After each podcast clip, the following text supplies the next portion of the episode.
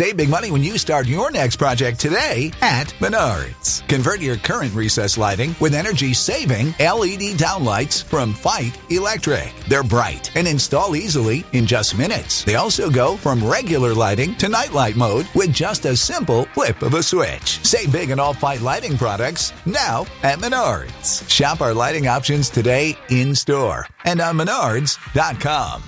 Save big money at Menards. Today on Cornerstone Connection with Pastor Gary Hamrick. Real love is calling, listen, truth opens up your eyes. Mercy is waiting for you with every sunrise. And some people have that misguided notion. They think, well, I'm just going to do whatever I want to do because it's just between me and Jesus. No, it is not. And people need to get this because I know too many people who don't get this. They think it's just about me and Jesus. It's, what, it's whatever Jesus thinks is okay and I have a clear conscience about, that's what I'm going to do. Now you got to ask these questions. And the third one is, well, wait a minute, in the exercise of my freedom, could it damage somebody potentially? Could it be a bad witness to somebody, even though I know it's cool? If they have a problem with it, I need to take them into consideration. This is Cornerstone Connection, the radio ministry of Pastor Gary Hamrick of Cornerstone Chapel in Leesburg, Virginia. Pastor Gary is teaching through 1 Corinthians. There are areas in life where there are no black or white answers. Each believer needs to decide for themselves if an action is permissible and beneficial. Also, you need to consider how your actions will affect other people. In today's message, Pastor Gary urges you to think about how your actions will come across to others. You might be able to stand before Jesus and have a clear conscience for your efforts, but if your actions have the potential to be damaging to another, you need to think again. At the close of Pastor Gary's message today, I'll be sharing with you how you can get a copy of today's broadcast of Cornerstone Connection. Subscribe to the podcast or get in touch with us.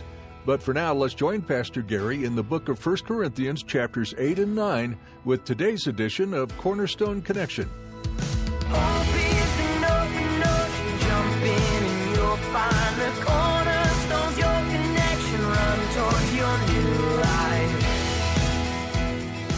In chapter 8, here's the third question that he, that he asks in verse 9 Be careful, however, that the exercise of your freedom does not become a stumbling block to the weak. So here's the third question Could it stumble others?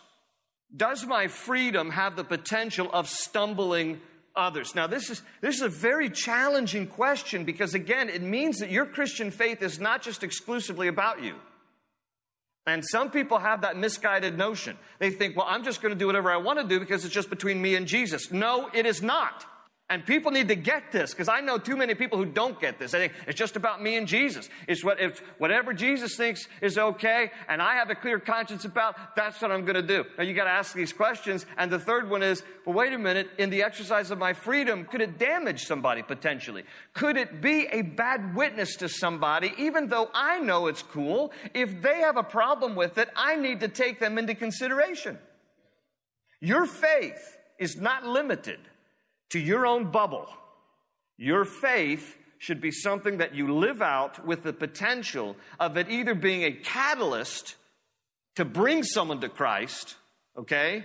This is what your faith will always be either a catalyst to lead somebody to Christ, to point them in that direction, or it will be a stumbling block to somebody from coming to faith in Christ. And perhaps they are already in Christ and they're just a new believer. And now the exercise of your freedom has caused them to just, you know, wig out because they don't understand why you're able to do what you're able to do. And so we need to remember that it is not our right to exercise our freedom if in the exercise of our freedom it will cause other people to stumble. And Paul says here, he says, you know, in essence, they are spiritually weaker because he says they don't have the, in this context, he goes, they don't have the knowledge that, you know, all this meat is A-OK, it doesn't really matter. You know, if, if somebody offers you today, if they offered you a steak and said, you know, before I gave you this steak, you know, I offered it to Buddha, you could care less. right? I mean, if you know Christ, your only question is, you know, how can I have my steak done? You know, you you don't really care that it was offered to Buddha. And so, but, but yet at the same time, he says, but because there's some weak people here and they don't understand that it's okay, don't, don't eat it in front of them. You know, don't, don't puff up with knowledge and say, well, I know, I know the food is okay, and it's a shame that you don't, but I'm going to eat it anyway and chowing down. You know, recognize that the better thing is that love builds up. Sometimes people, in the exercise of their freedom, have put more value on their rights than they have on other people. And so this whole section here is, is about that. He says in verse 10 For if anyone with a weak conscience sees you who have this knowledge eating in an idol's temple, because at that time they had some of the meat markets there by the idol temples, won't he be emboldened to eat what he has been sacrificed, what has been sacrificed to idol? In other words, he's going to see you and go, I guess it's okay, but then he'll eat. He doesn't have a clear conscience. You do. Now his conscience is violated. So he says, when you sin, notice what, it, what he calls it. It's a sin, verse 12. Well, verse 11. So this weak brother for whom Christ died is destroyed by your knowledge. Verse 12. When you sin against your brothers in this way and wound their weak conscience, you sin against Christ. Therefore, if what I eat causes my brother to fall into sin, I will never eat meat again so that I will not cause him to fall. This is being sensitive to other people around you, not knowing where they might be in their faith or if they have faith at all. Remember uh, when we were back in Romans, and you can turn back, it's only a couple of pages, uh, otherwise I'll just read it. Back in Romans chapter 14, um, Paul was emphasizing this in his, in his letter to the Romans as well. In Romans chapter 14, uh, verse 13, he says, Therefore, let us stop passing judgment on one another. Instead, make up your mind not to put any stumbling block or obstacle in your brother's way. As one who is in the Lord Jesus, I am fully convinced that no food is unclean in itself, but if anyone regards something as unclean, then for him it is unclean. Okay, it goes back to this whole conscience thing. If, if you have a clear conscience, great. If somebody sitting next to you doesn't, then they, they have to be true to their conscience. He says in Romans 14, 15, if your brother is distressed because of what you eat, you are no longer acting in love. Do not, by your eating, destroy your brother for whom Christ died. Later down, Romans 14, 19, he says, Let us therefore make every effort to do what leads to peace and to mutual edification. Do not destroy the work of God for the sake of food. All food is clean, but it is wrong for a man to eat anything that causes someone else to stumble. It is better not to eat meat, sacrificed to idols, or drink wine, or do anything else that will cause your brother to fall. Okay? Everybody get this? So it is important to recognize this. Um, you know, again, in some of these areas where, you know, how much is too much, what is right, what is wrong, on the whole topic of alcohol. Um, and, and, Paul mentions it there in Romans 14. We, we have to be sensitive that you might have that freedom, but somebody you go to dinner with may not. So, you know, don't, don't assume, ask. If you want the liberty, uh, and you're having some, you know, dinner, and you want the liberty to have a glass of wine with dinner, and you have you have friends over, you're out at a restaurant, ask. Would you be offended by this? And if they are honest and said no, then fine. If they are honest and say yes, then at that point, you should give up your quote freedom for the sake of your friends. That's the way it works. All right? There's a fourth question. Go to chapter 10. I know we're skipping around a little bit, but I want to put all this in context. Our freedom. Fourth question in chapter 10 verse 23. 1 Corinthians 10 23. Everything is permissible. He uses that phrase again. But not everything is beneficial. Everything is permissible, but not everything is constructive.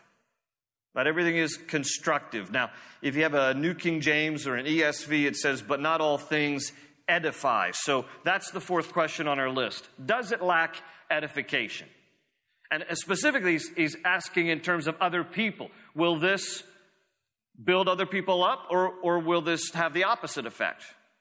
And so it is an important question to ask Does it lack edification? again, if we answer yes to any of these questions, we are misusing our freedom. And so we have to recognize that in regards to this last question, our aim should be to build others up. That the Christian faith is not about seeking our own good, but also about the good of others, and primarily about the good of others.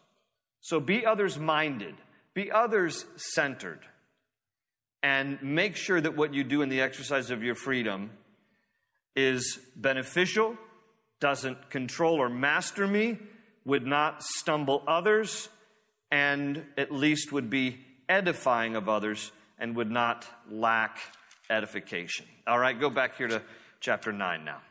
See if we can race through chapter 9.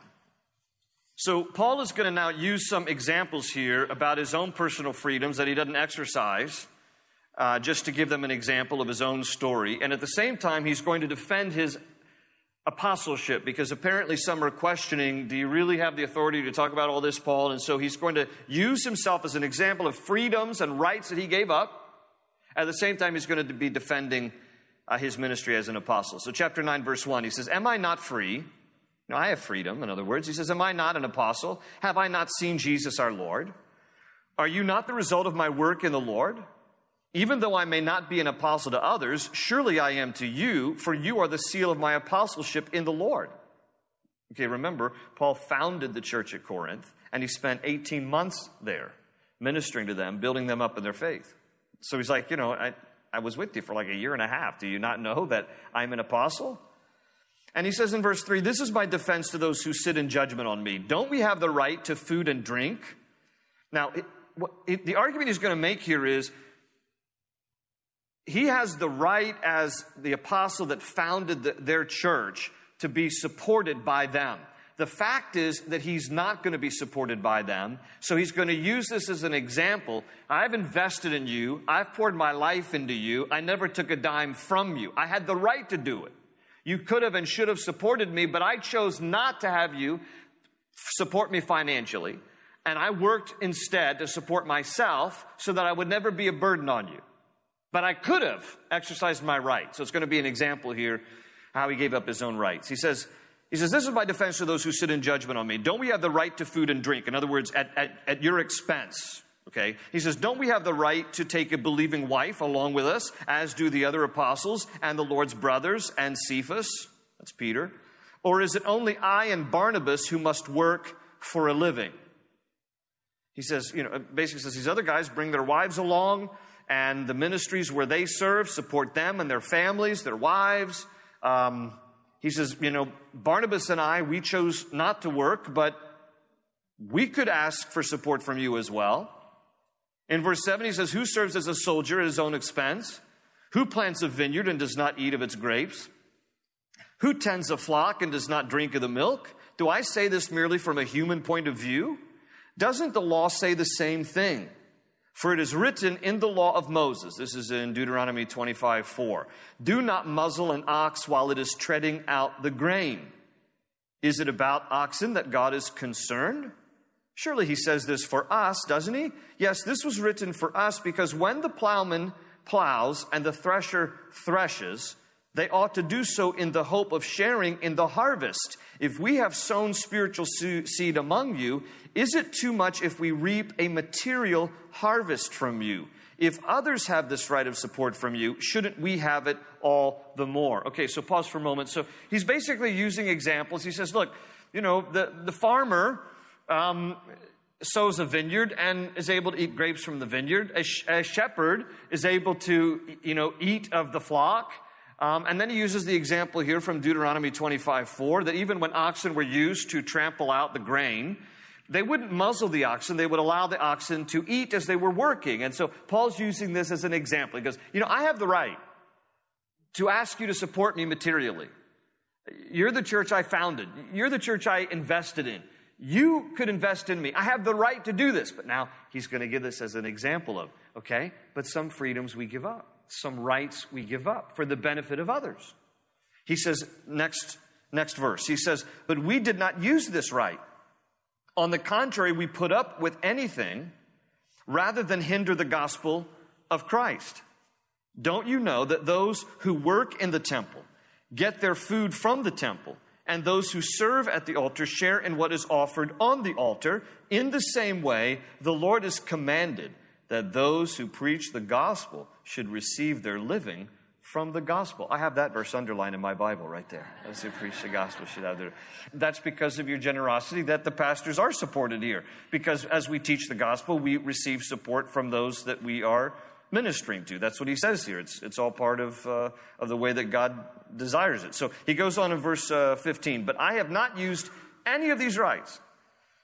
Now, see, I'm not that spiritual, so I, I have to use that right. He goes, and I am not writing this in the hope that you will do such things for me. I would rather die than have anyone deprive me of this boast. Yet when I preach the gospel, I cannot boast, for I am compelled to preach. Woe to me if I do not preach the gospel. And you know, honestly, those of us who feel a calling in ministry, we understand what he's saying here. It's like, you know, are there other things that we possibly could do? Possibly. But if we don't preach the gospel and we have a calling on our lives, then, then woe to us. And so he, he's taking it personally, as all should who are, who are in ministry. In verse 17, he says, If I preach voluntarily, I have a reward. If not voluntarily, I am simply discharging the trust committed to me. What then is my reward? Just this, that in preaching the gospel, I may offer it free of charge, and so not make use of my rights in preaching it. Okay, so that's his whole argument. He's like, you know, I, again, I, I'm not taking anything from you. I could, but I, I give up my rights because I don't want anyone to feel like I'm trying to take advantage of them by asking you to support me. I could, but I won't. All right? If somebody's in a position to do that, it's a wonderful thing. I, I heard years ago that Rick Warren, after he pastor of Saddleback Church in California, after he wrote The Purpose Driven Life, he made so much in the royalties that he decided no longer going to take any, any uh, salary from his church. And so, you know, that was a personal decision that he came to, and you know, God bless him for for uh, such a, a, lucrative book deal. Um, I, I, haven't written a book, and so I, uh, so I, I, don't, I'm not exercising that that privilege there. Anyway, let's move on. Um, and so now, verse 19, he says he says this: Though I am free and belong to no man, I'm free in Christ. He says, I make myself a slave to everyone. Note this to win as many as possible. Notice how just consumed he is here, in a good way, with others. How focused are we on others? Is our faith just about us?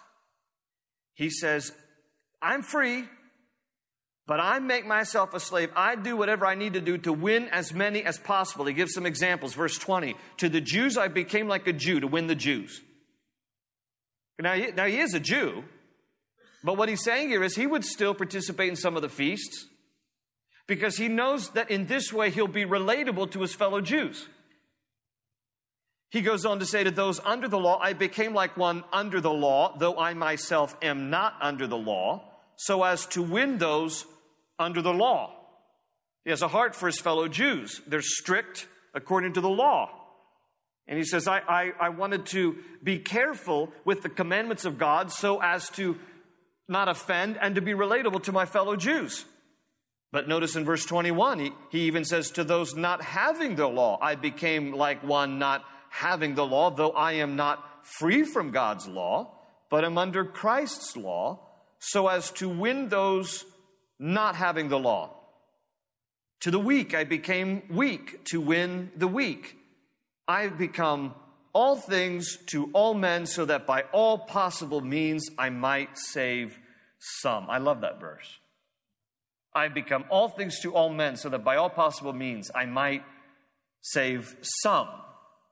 By the way, notice the word some. He has no illusions that he's going to win all to Christ. He knows that there will be some who will come to faith through his influential life. And the same is true for you and me. Now, this is not a, this is not a game.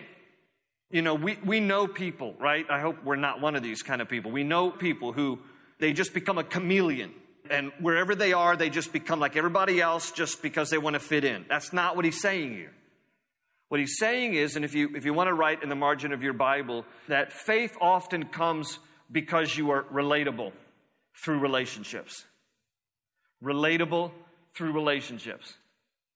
Okay, he's, he's not saying I change like a chameleon to adapt myself to whatever environment and therefore I become compromising to just be like everybody else so I can be everybody's buddy and I can be all politically correct and I can be accepted in whatever circle I go to. That's not what he's saying. What he's saying here is, though, he identifies with each person that he has the opportunity to befriend and he just connects with them on a level that would be relatable. We have to stop this mentality of pious Christianity, of walking around like, I'm too good for you, I'm too cool for school, you know, and I don't, I don't want to associate with you, okay? And they might be totally different, but those are the people that we're called to reach. So we can't have this mentality of exclusiveness, of just, you know, it, of being so removed from the world that we no longer know how to relate to it and connect to the very people who need Christ that you have. So he says, you know, when, when, I'm, when I'm with the Jews, I, I relate to them as Jews. When I'm with Gentiles, I relate to the Gentiles. I, I don't compromise myself. I don't do anything that would bring shame to Christ, but I am going to relate to them on some level where I can connect with them and thereby connect the cross of Christ.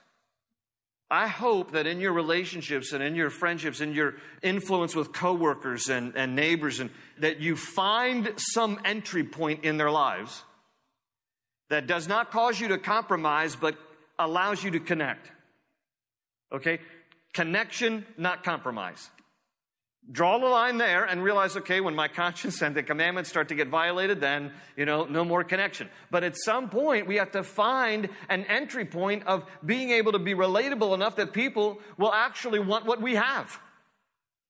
Not in a salesman kind of a way, but just in a genuine kind of a way.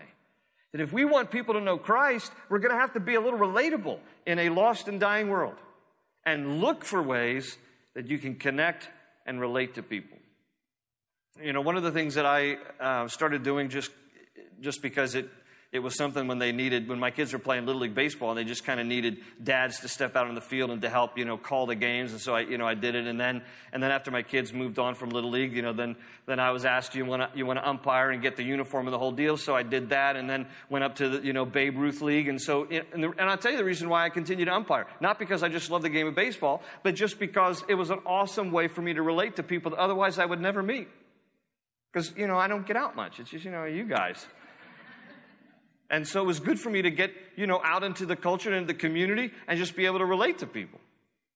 And we have to find ways that we can connect with people on a certain level. And this is what Paul is saying here. Verse 23, he says, I do all this for the sake of the gospel that I may share in its blessings. Verse 24 to the end is a very important section. He says this Do you not know that in a race all the runners run? but only one gets the prize. Run in such a way as to get the prize. Everyone who competes in the games goes into strict training. They do it to get a crown that will not last, but we do it to get a crown that will last forever. Therefore, I do not run like a man running aimlessly. I do not fight like a man beating the air. No, I beat my body and make it my slave, so that after I have preached to others, I myself will not be disqualified for the prize. Okay? So here's that the opening two questions we had, you know, what kind of freedom does a Christian have? And the second question was, can I misuse my freedom and disqualify myself? And that's how he ends this chapter. Because his point is, you don't want to use your freedom to disqualify yourself. However, and then he makes this comparison of the Christian life to an athlete.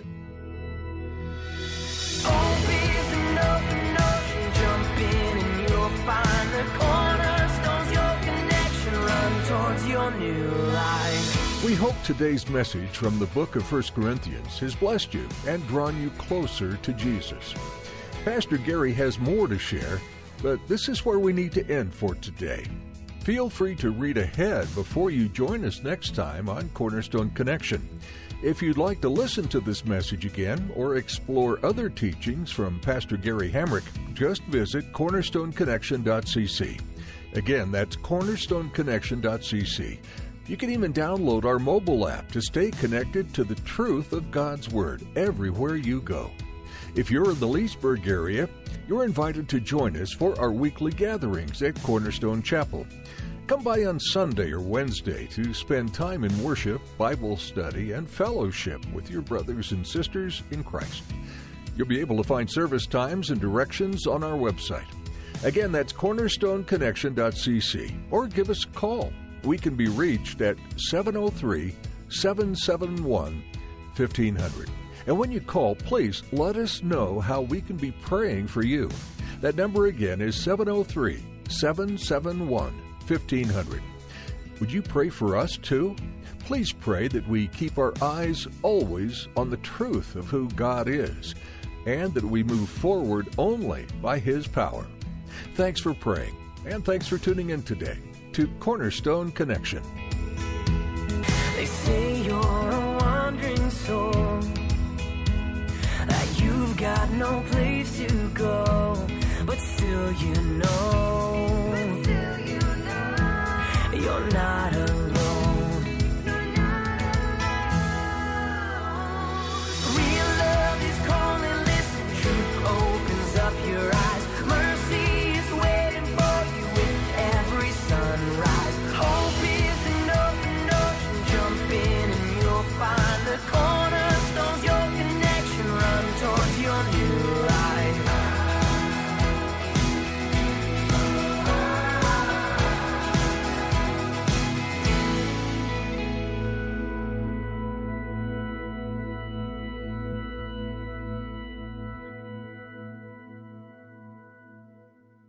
Sick of being upsold at gyms? My guy, you're currently a base member? For $90 more, I can upgrade you to our Shred membership. For $130 more, you'll be a Swole member. And for just $300 more, you'll reach Sweat Platinum. At Planet Fitness, you'll get energy without the upsell. Never pushy, always free fitness training and equipment for every workout. It's fitness that fits your budget. Join Planet Fitness for just $1 down and $10 a month. Cancel anytime. Deal ends Friday, May 10th. See Home Club for details.